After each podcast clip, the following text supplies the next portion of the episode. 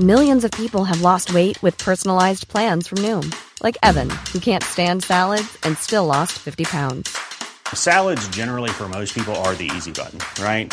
For me, that wasn't an option. I never really was a salad guy. That's just not who I am. But Noom worked for me. Get your personalized plan today at Noom.com. Real Noom user compensated to provide their story. In four weeks, the typical Noom user can expect to lose one to two pounds per week. Individual results may vary. My business used to be weighed down by the complexities of in person payments. Then, Stripe Tap to Pay on iPhone came along and changed everything. With Stripe, I streamlined my payment process effortlessly. No more juggling different methods. Just a simple tap on my iPhone, and transactions are complete. What's truly remarkable is how Stripe caters to all my customers' preferences. Whether they're using cards, Apple Pay, or other digital wallets, Stripe ensures a smooth checkout experience every time. Setting up Stripe was a breeze, taking just minutes to get up and running. From local markets to global retailers, Stripe helped me expand my reach and grow my business with ease. To learn how Tap to Pay on iPhone and Stripe can help grow your revenue and reach, visit stripe.com slash tap iPhone. Coming up on DTNS, TCL shows off its scrollable mobile device screen. You can get a robot to request companies delete your data and then have the robot sue them if they don't. And a big fact check dispute hits Facebook. This is the Daily Tech News for March 5th, 2020 in Los Angeles. I'm Tom Merritt. And from Studio Redwood, I'm Sarah Lane. From Oakland, California, I'm Justin Robert Young. And I'm the show's producer, Roger Chang. We were just talking about, uh, oh, all kinds of stuff. Justin's Tales from the Road, uh, uh, uh dentist appointments, Justin's birthday being today. Happy birthday, Justin. Uh, you can get all of that by becoming a member and getting Good Day Internet, the wider show at patreon.com slash DTNS. Let's start with a few tech things you should know. Amazon and Facebook have shut down their Seattle area offices after confirming that workers at both companies had contracted COVID 19. Amazon re- uh, recommends that all S- Seattle and Bellevue, Washington employees work from home. Facebook encourages its Seattle employees to work from home. Google asked all of its employees in Washington state to work from home. And yes, Microsoft will let all of its Seattle and even San Francisco area employees work from home. Twitter announced that it's expanded its rules around prohibited speech to include language that dehumanizes people on the basis of their age, disability, or disease. New tweets that break these rules can result in account suspensions. A vulnerability that impacts the Intel Converged Security and Management Engine, CSME, is worse than originally thought. And the patch that was issued in May 2019 does not fully fix the issue. The CSME cryptographically verifies and authenticates all the firmware running on a system. And Mark Ermolov from Positive Technologies found the bug can be exploited by malware with root privileges to recover the chipset key and grant an attacker access to everything on a device. Previously, it was thought you needed physical access to exploit the vulnerability, but apparently that's not the case. So, for sensitive systems, the only recourse is to replace the hardware, and only Intel's 10th generation chips are free of this vulnerability. Samsung is launching its 8K and 4K QLED TV lineup in the US. There's a few different models, but the flagship model is the Q950TS. Comes in 65 inch, 75 inch, and 85 inch models, running at 760 by 4, 4 4320 native resolution. They have full array local dimming, or FALD for short, to maximize HDR quality and peak brightness by up to 20% over last year's models. The TVs offer support for both AMD's open source FreeSync and NVIDIA G Sync technology for gaming and contain a neural network for upscaling powered by the Quantum Processor 2.0 8K to play 4K programming because, you know, there's so much of that already. No exact price or release dates just yet. Fall till you falled. The South Korean National Assembly unanimously passed an amendment to the country's financial services law that would authorize Korea's financial regulators to provide a framework for the regulation and legalization of cryptocurrencies and crypto exchanges. Regulators will develop rules around anti money laundering and other processes, but loosen restrictions it placed on blockchain adoption during the crypto boom several years ago. Leading the way, Korea. Well done. And Anthony Levandowski, the former employee of Google and Uber's autonomous car units, has been ordered to pay $179 million to Google for unfair competition and a breach of legal obligations. Levandowski and Lior Ron, who settled separately with Google, started their own autonomous car company bringing over Google employees and then sold the company to Uber. Levandowski is also under federal indictment for stealing trade secrets from Google. That's a different case. Levandowski filed for Chapter 11 bankruptcy after the decision. All right, let's talk a little more about something DuckDuckGo is doing to help other competitors protect your privacy. Indeed, DuckDuckGo has been collecting data about online trackers and has created a data set called Tracker Radar uh, that it will uh, share with other companies to help protect user privacy. Tracker Radar has 5,326 domains from 1,727 companies. Browser maker Vivaldi says that it has begun using the dataset to protect its users. Tracker Radar data will be uh, updated monthly, and DuckDuckGo also sells an optional license for help using the data. Yeah, and DuckDuckGo says Vivaldi won't be the last. They they have some other folks that are interested in, in taking advantage of this. Uh, pretty good to, to make it open. Uh, pretty smart to say, and if you want help with it, you know, we can make some money off it that way. But otherwise, we're just sharing uh, the wealth, so to speak, as a way to help make people in general uh, safer from tracking, which is what DuckDuckGo builds its brand on. Yeah, so, and they, they know there are enough users who care about this that it makes the the the DuckDuckGo look a lot better in the public eye as well. It, it's so funny that the online advertising world is so profitable that now there is a side hustle against online advertising. Right, you can make money yeah. stopping online advertising from. That's how much money there is in yeah. this. Is that there is money to stop it.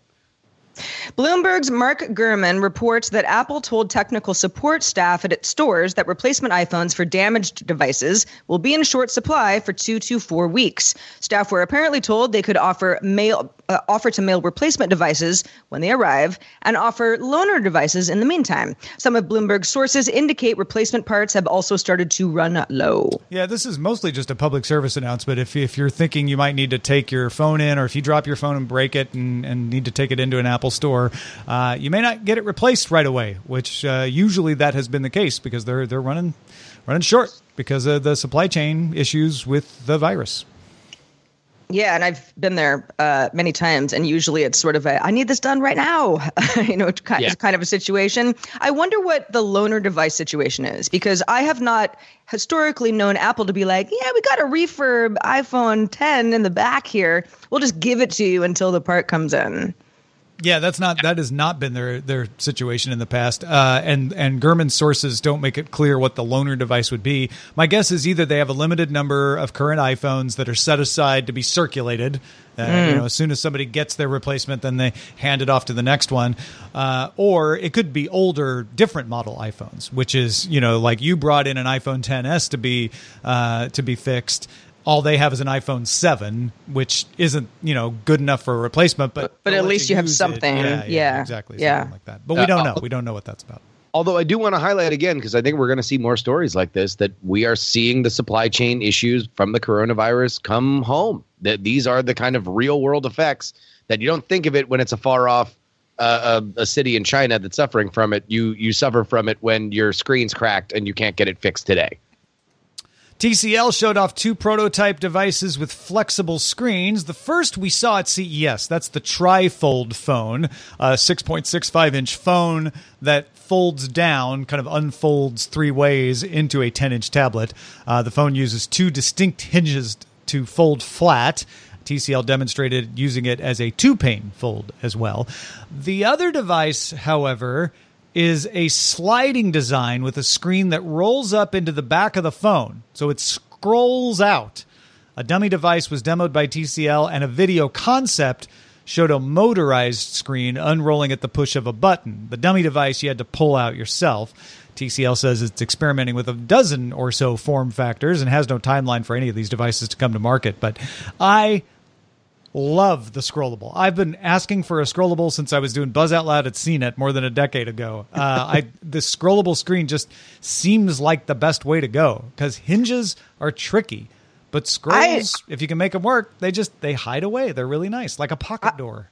I applaud you for even thinking of a concept like this 10 years ago because when I saw the and for anybody who's like scrollable what I mean don't you scroll on your phone anyway? No it's the phone itself gets bigger and smaller. It's Yeah. scrolling in and out of itself. It is pretty cool. And yes this is a dummy device but once I saw it I was like oh my goodness. I had never thought about this. Yeah I'm so I'm so focused on whether foldable phones are the right way to go scrollable phones are much more fun Yeah, think think scroll less like the gesture you make with your finger No, and more like the kind scroll. parchment, like Yeah. the parchment that unfold uh, unfurls as as it as it gets uh, uh, longer.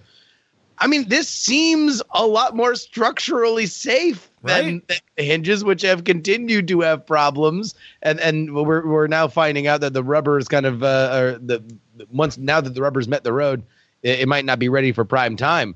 But uh, I mean, I guess my larger question with all of this is: Is there a hunger for, and I'll I'll say novelty, but but I guess I could probably be more nice and say experimental form factors like this. Are, are people excited for it either as a fashion accessory or as something that you could build a killer application on top of?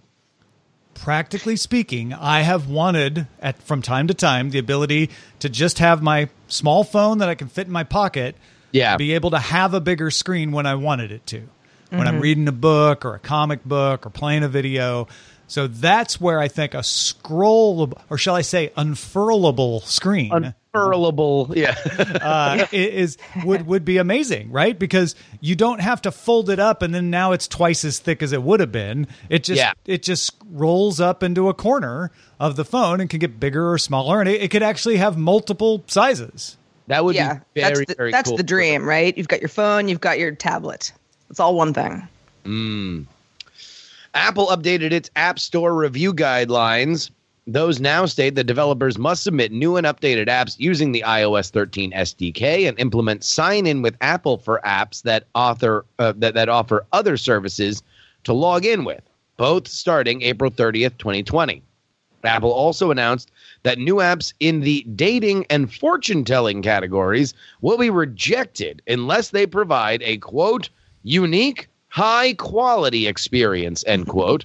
Developers will also no longer be able to use custom notifications to ask for a user review. They'll have to use the API. But apps can now send advertising push notifications if a user authorizes them and a way to opt out is provided. Yeah, the dating and fortune telling is a little weird until you consider that people just spam the app store with low quality apps uh, that say they're dating. So they're just trying to c- crack down on that. Uh, but the push notifications has some people very angry. A lot of people do not like the idea that apps will be able to send you an advertisement, even if you can tell them not to. They're worried that they'll package the advertising notifications in with other notifications that you want to trick you to getting them, et cetera, et cetera. I'll be honest, Justin. I've gotten ads as notifications from apps before, even though they weren't supposed to be allowed. So, really, I'm, I'm kind of glad that Apple has set some rules to say, look, we know you guys are going to try to do it anyway, so here are the rules to follow. Yeah, absolutely. And and I- actually applaud. Apple has been very uh, customer first in terms of trying to corral uh, push notifications in general. Uh, I, I think that, that the additions to the newest versions of iOS that uh, alert you that hey, you don't seem to respond to these kinds of uh, of, of push notifications. Do you want to see them at all? Uh, is is something that has been helpful. So yeah, I think from the developer side, giving them an opportunity to do it if somebody wants to opt in, uh, opt into it is good, right? Uh, uh, but for the people complaining, uh, good, sweet, sweet molasses, get a life. Well, I think it's exasperation, really. I mean, how many times have you seen some sort of notification where you're like, oh, okay, I'm going to go into my settings. I'm so sick of this. That happens all the time. And it's not because I changed my mind about letting an app send me notifications. It just kind of, I don't know, fell through the cracks. So when people see this and then they say, and then it's going to be a, you know, some sort of upsell, then I can I see why it's an annoyance. But it is really just an annoyance because you do have control over your own notifications as long as you want to take that into your own you hands. can do it from the screen. Like you can do it from the from from the alert screen now. Like you don't even have to go into your settings and find the app and turn off the push notifications. You can do it at the point of exasperation. So I, I I would get it if they didn't have those. I would say that that that this is uh, going to lessen the experience. But come on, people, there, there, there's already plenty of toggles. Do not pay. Remember the robot lawyer service that started disputing parking tickets for you? It's expanded to multiple services like canceling streaming services. That's always annoying. Requesting compensation from airlines for poor customer service, stuff like that. The latest service from Do Not Pay, called Digital Health, automates the process of requesting your data be deleted under the California Consumer Privacy Act. The system contacts more than 100 data brokers and requests your data be deleted, shows you what data they collected, and can even file legal paperwork to sue if companies fail to comply. Do Not Pay costs three bucks per month for access to all of its services. Yeah, if you haven't checked in on Do Not Pay uh, in a while, uh, go to do not pay.com. You can schedule your appointment with the DMV in Texas and California, Arizona and North Carolina. Uh, you can you can block robocalls and sue people who do robocalls. Like, and when I say do this, I mean you can just tell the robot do that, and then it does all the work for you. does. Yeah, Yeah. This is a brilliant company. Uh, I, I I used them a few times initially, or may, maybe it wasn't Do Not Pay, uh, but it was one of it was somebody with parking tickets because back when I had my probably before it was called Do Not Pay because it, it, that's how it started. Yeah. it was another name, yeah. Uh, uh, and then uh, they they had to stop operating in Oakland because I guess too many people were using it, and then there was some kind of dispute with the local Oh, government. I maybe it was a different back. one then. Yeah, who knows? Yeah, I don't I don't know if they're back. Anyhow, uh, a brilliant idea. Absolutely loved it, and uh, I, I look forward to to more uh, interaction with this concept. For three dollars a month, I want to sue robocallers. And I'm I'm I'm happy to work with Do Not Pay on that. I also, you know, stuff like oh the airline, you know, you had a bad experience on an Yeah. airline. How how often do you go back and like get your five dollars back because the Wi-Fi sucked? I mean, some people are probably really diligent about that. I tend to just go, ugh, it's going to be such a nightmare. I'm going to be on the phone with someone from United for like 20 minutes. Again, it's the convenience. Sometimes it's worth it. Yeah, Oh. and the, the the effect of this will be to change those policies because right now they have a policy so they can point to it, but they know no one will go to the trouble of uh, going through the steps to make it happen. But now that you don't have to go to the trouble, you can have the robot do it for you. Maybe more people start taking advantage of it. Then you start to see these policies change. When we start to see those policies change, or we start to see companies saying, "You, uh, we will not accept robot submitted complaints," uh, that's when you know Do Not Pay has really made it big. Yeah. All right, folks, if you want to get all the tech headlines each day, but you only got five minutes to spare, we have the solution Daily Tech Headlines. Go get it at dailytechheadlines.com. Millions of people have lost weight with personalized plans from Noom, like Evan, who can't stand salads and still lost 50 pounds. Salads, generally, for most people, are the easy button, right? For me, that wasn't an option. I never really was a salad guy. That's just not who I am. But Noom worked for me. Get your personalized plan today at Noom.com. Real Noom user compensated to provide their story. In four weeks, the typical Noom user can expect to lose one to two pounds per week. Individual results may vary. The Claude 3 model family from Anthropic is your one stop shop for enterprise AI. With models at every point on the price performance curve, you no longer have to make trade offs between intelligence, speed, and cost. Claude 3 Opus sets new industry benchmarks for intelligence. Sonnet strikes the perfect balance between skills and speed. And Haiku is the fastest and lowest cost model in the market, perfectly designed for high volume, high speed use cases. Join the thousands of enterprises who trust Anthropic to keep them at the frontier. Visit anthropic.com slash Claude today.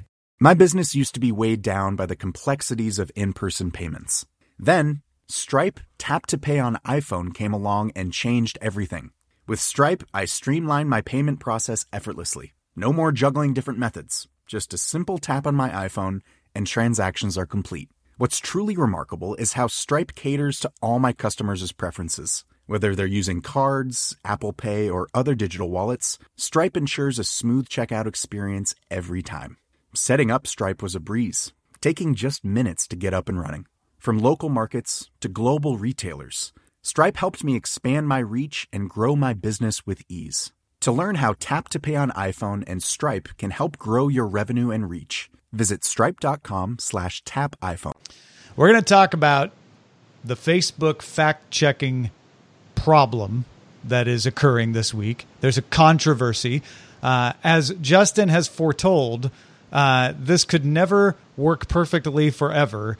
Uh, and we have our first, it's not the first problem, but it's the first big showdown between a fact checking entity and a big publisher. Here's what happened Facebook's fact checking partners have been certified through the Poynter Institute's nonpartisan international fact checking network.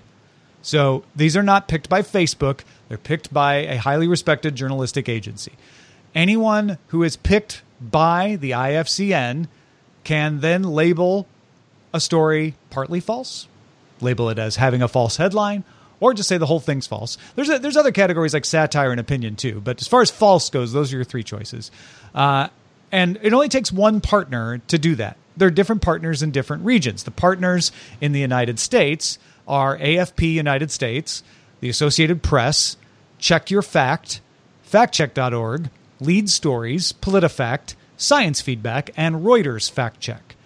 Check Your Fact is a subsidiary of a conservative publication called the Daily Caller.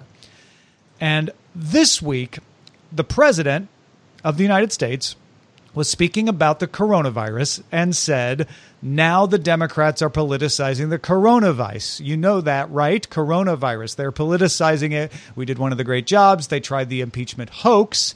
That was on a perfect conversation. They tried anything. They tried it over and over. They've been doing it since you got in. It's all turning. They lost. It's all turning. Think of it. Think of it. And this is their new hoax. That's what he said. Snopes rated that quote from the president as mixed, saying, quote, Despite creating some confusion with his remarks, Trump did not call the coronavirus itself a hoax. Now, Snopes is not one of the fact checking organizations working with Facebook, but they are used by a lot of people. And Snopes said, didn't call the coronavirus itself a hoax, but it was confusing. Politico wrote a story headline Trump rallies his base to treat coronavirus as a hoax. NBC News wrote a story headlined Trump calls coronavirus Democrats' new hoax. Check Your Fact rated both headlines as false on Facebook with the explanatory note Trump actually described Democratic complaints about his handling of the virus threat as a hoax. Now, Politico and NBC News took issue with this, saying, no, we were describing a quote, uh, and we don't think it was false. Check Your Fact said, well, we do. Publishers have only one route to appeal on Facebook's labeling. It's to go to the fact checking agency itself, in this case, Check Your Fact, and ask them to reconsider. The only other remedy would be to try to get the IFCN, the Poynter Institute's arm, to reject the fact checking entity entirely for failure to meet its guidelines, which that's a bigger thing to prove. So, who you think is right in this case, whether it's Check Your Fact, Politico, NBC News, or somebody else, that's not the issue for us the heat of this controversy is. This is the first big case where you have the vetted fact checking agency that Facebook has deemed to be appropriate at odds with not small blogs, not leftist publications, but mainstream publications over something that they say, look, no, that's that's not right. What your headline is not correct. Justin, you've been saying for a long time that this was going to happen. uh, where where are you sitting with this? Sitting, Tom, you can't sit when you're taking a victory lap, uh, which is exactly what I'm doing right now. Because say it with me, everybody. The idea that you can try to police this, especially if you're trying to deputize other people to do it, is a hashtag hell portal, hashtag portal to hell. It's both at the same time there's no there was no doubt in my mind that this was going to end here for the following reasons. Regardless, again, uh, about the facts of this. Uh, when you are in a world where you are deputizing uh, outlets, content outlets, uh, uh, to be the ones that determine whether something is a fact or not. Maybe misleading, maybe with some kind of tag, but the idea that you are so concerned uh, about whether or not there are lies told on the internet that you are putting these people in charge and giving them such uh, authoritative language thanks to your platform uh, was always going to end up in, in disaster because Tom, in your experience in, in this industry of, of tech journalism, how excited, by your estimation, do reporters get when they are reported on by another outlet? Oh, uh, quite quite excited. Uh, excited may not be exactly the right word, but there is excitement. Yes, angry would be the way that I would I would uh, in in any instinct in any instance in any form of journalism. Journalists, it's one of the great quirks of the industry. Journalists hate being reported on by other reporters. They hate having uh, uh, their their work challenged, and this is literally just that.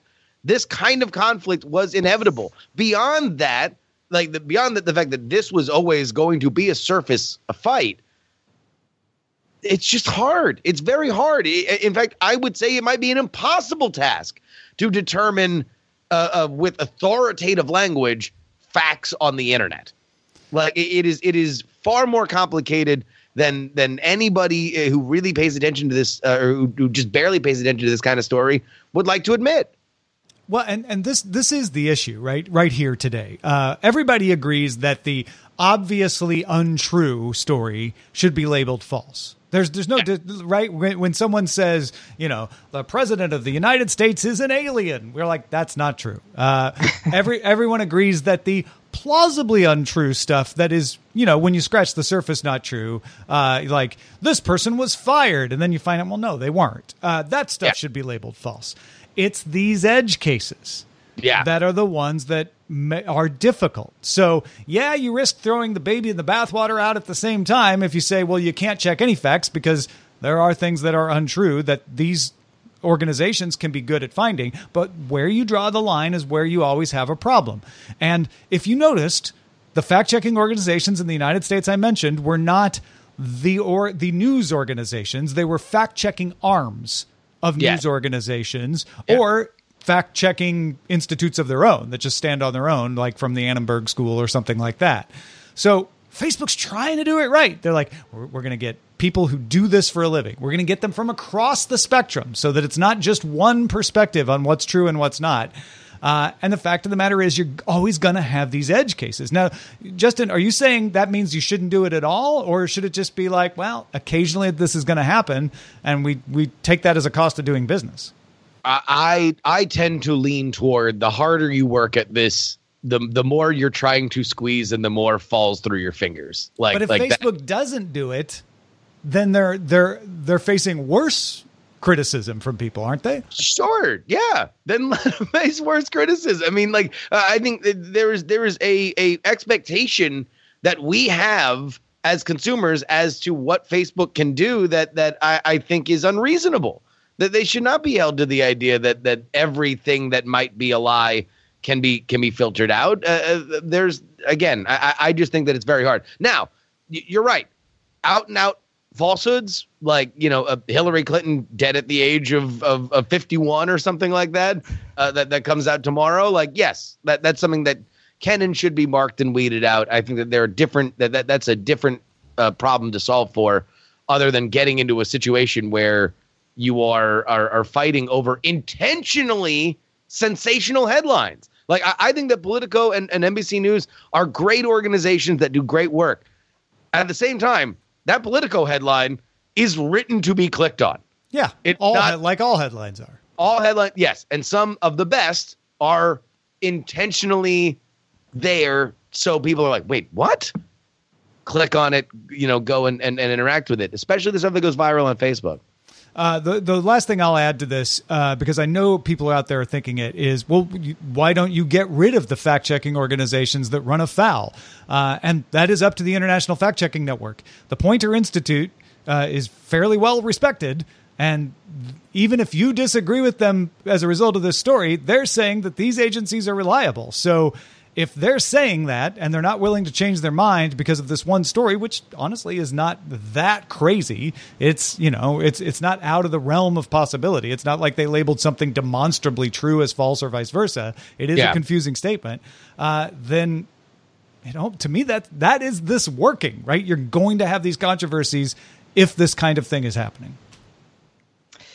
Well, uh, controversial or not, a lot of people submit wonderful stories to our subreddit, and we thank you every day. You could submit something that you think is worth our time and vote on others at dailytechnewsshow.reddit.com.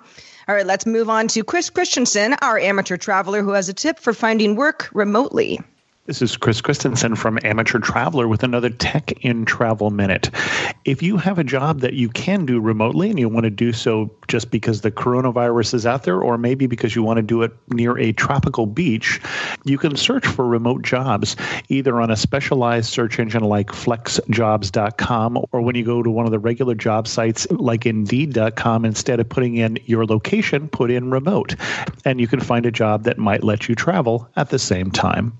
I'm Chris Christensen from Amateur Traveler. Man, Chris Christensen, he's uh, he, he's facing difficult times with uh, reduced travel uh, on on the rise uh, here. But uh, nice work finding a way to, to to make lemons out of lemonade there. Uh, let's check out the mailbag. Let's do it. We had a great discussion yesterday about what makes a good coder, and uh, the answer may surprise you. Jason from Chicago wrote, I can attest to reasoning being as important as math skills in programming. I've been a working software engineer for 35 years. I was a liberal arts major with a concentration in math. I knew I wanted to do software, but my school didn't have a CS concentration. In retrospect, I did better being more general. I can't remember any of the math, but the training and problem solving has stayed with me. I have a mantra for any of my teams, which says, think about the problem, not the solution. And Ian followed up with his own experience. In the late 70s, he says, I was an undergrad in college and worked as a computer lab assistant. I would help students with programming in basis, BASIC. I found a near perfect correlation between the person's skills with programming and their proficiency in doing proofs in high school geometry. I mentioned this to a professor, and he suggested I write a paper about it. That never came about, but I always felt that the same skill set was used in both thought processes. This is similar to the field of logic as taught in math and philosophy. Uh, got a lot of, of uh, passionate responses all over the, the scale uh, on this, so uh, thank you. And, and, and as we said yesterday, more study indicated, uh, but, but an interesting study nonetheless. Yeah, thanks for all the feedback, everybody. Also, thanks and a special shout out to patrons at our master and grandmaster levels, including Mike McLaughlin, Philip Less, and Frederick Huber. Hubner, rather. Sorry, Frederick. Also, thanks to Justin Robert Young for being with us. Justin, not only is it your birthday, but you're back in the studio. Yeah. You know, sleeping in your own bed. It's been a wild week or so. Oh boy, has it, Sarah. Uh, of course, you can catch all of the uh, latest political stuff at uh, Politics, Politics, Politics, wherever podcasts are found. You can support it directly at takepoliticsseriously.com. But there is one thing that I even forgot to tell Roger to put here on the sheet, and that is uh, uh, you guys heard me a few weeks ago talk about my history podcast, Raise the Dead. Uh, that is all about the Nixon versus Kennedy election in 1960, the lessons that we could have learned for 2016, uh, Trump versus Clinton. And now, for the first time ever, you can listen to it as an audiobook. So if you've got if you if you uh, have an Audible subscription, I know a lot of people listening do. Head on over there. It's a, a five and a half hour experience, so I'm not gonna waste one of your credits with something like a half hour, 45 minutes. And even if you've already listened to it, there is a bonus episode, a full length bonus episode all about the Kennedys' relationship to the mob and Frank Sinatra. If you like that more glittering crime side of the story, then you're going to very much enjoy the bonus episode available now on Audible Raise the Dead Nixon versus Kennedy. And I, I got a sneak peek of that episode. That's one of my favorites uh, of, of the whole series. So it, it's absolutely worth it. Hey, if you're not an Audible subscriber, there's a million ways to get a free audiobook. Here's a chance. Cash in, get Raise the Dead for free. And then if you stick around, I've got a book coming out on Audible March 24th. You just keep it all rolling. Oh, yeah. Been three months since we started the counter on people getting a sticker, a poster, a mug, or a t shirt with the special six year anniversary DTNS logo on it. And the first batch is headed to the factory to get printed and mailed out to about 174 patrons. You can join them, folks. It's not too late. Start that clock ticking for your three month reward. Get some cool stuff and insider perks on top of it. The details all at patreon.com slash DTNS slash merch. Our email address is feedback at dailytechnewsshow.com. Thanks for all the feedback. We love you guys. We're also live Monday through Friday at 4.30 p.m. Eastern. That's 2130 UTC. And you can find out more at dailytechnewsshow.com slash live. Back tomorrow with Nicole Lee as our guest. Talk to you then. This show is part of the Frog Pants Network. Get more at frogpants.com. Diamond Club hopes you have enjoyed this program. Hi, this is Matt and Sean from Two Black Guys with Good Credit. If you own or operate a business, whether it's a local operation or a global corporation, partnering with Bank of America could be your smartest move. By teaming with Bank of America, you'll enjoy exclusive digital tools, award winning insights, and business solutions so powerful you'll make every move matter. Position your business to capitalize on opportunity in a moment's notice. Visit bankofamerica.com slash banking for business to learn more. What would you like the power to do? Bank of America, N.A., copyright 2024.